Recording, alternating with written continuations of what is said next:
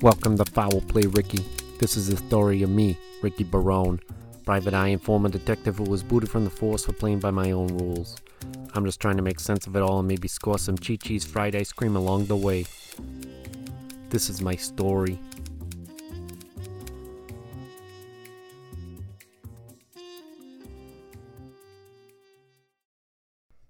I heads to the exit of the old abandoned burger joint them Ravens were in in the last episode with those special effects and that PBS theme that drained most of the budget.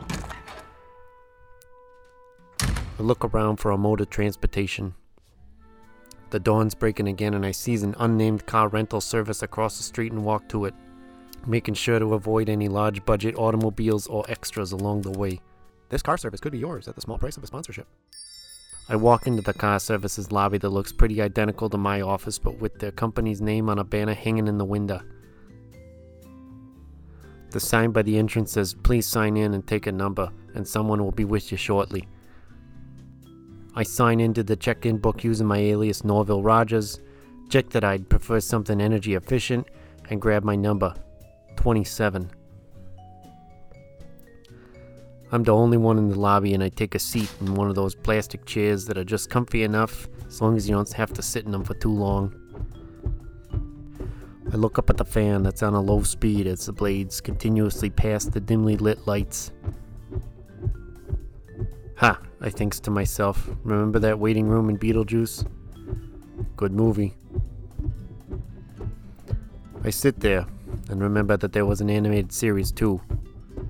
Wonder how long that lasted. The animation style always made me feel a little bit weird, but not quite like Rugrats. I liked watching Rugrats, don't get me wrong, but something about the animation just made me feel sad inside. Not quite sure why, I can't explain it. How long could this take? I says to myself. I'm the only damn person here.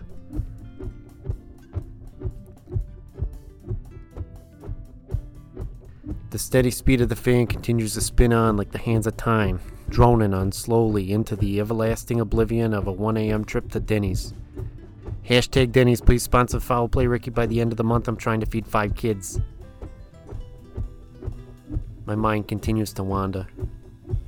If that fan in the lobby had a face and came down to fight me, that'd be pretty brutal. I wouldn't be a fan of those scars. Hehe. I pulls out my left tip revolver and shoots the fan just to make sure that don't happen.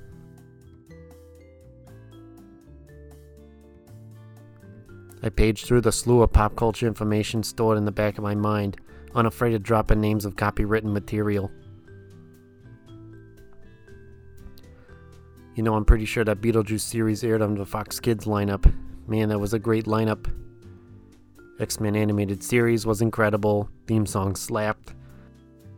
Bobby's World, The Tick, Count Dooku's Mystery Castle, Big Bad Beetleborgs, and that 1992 peanut butter M&M's ad. Ha! I chuckled to myself in delight.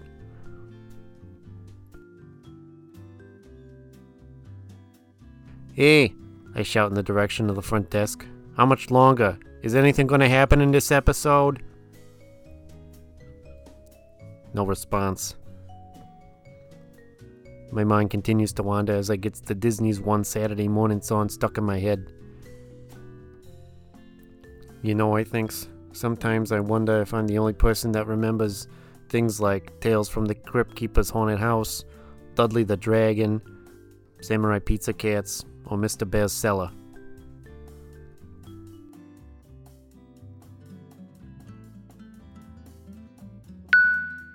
The red digital number lights up 27.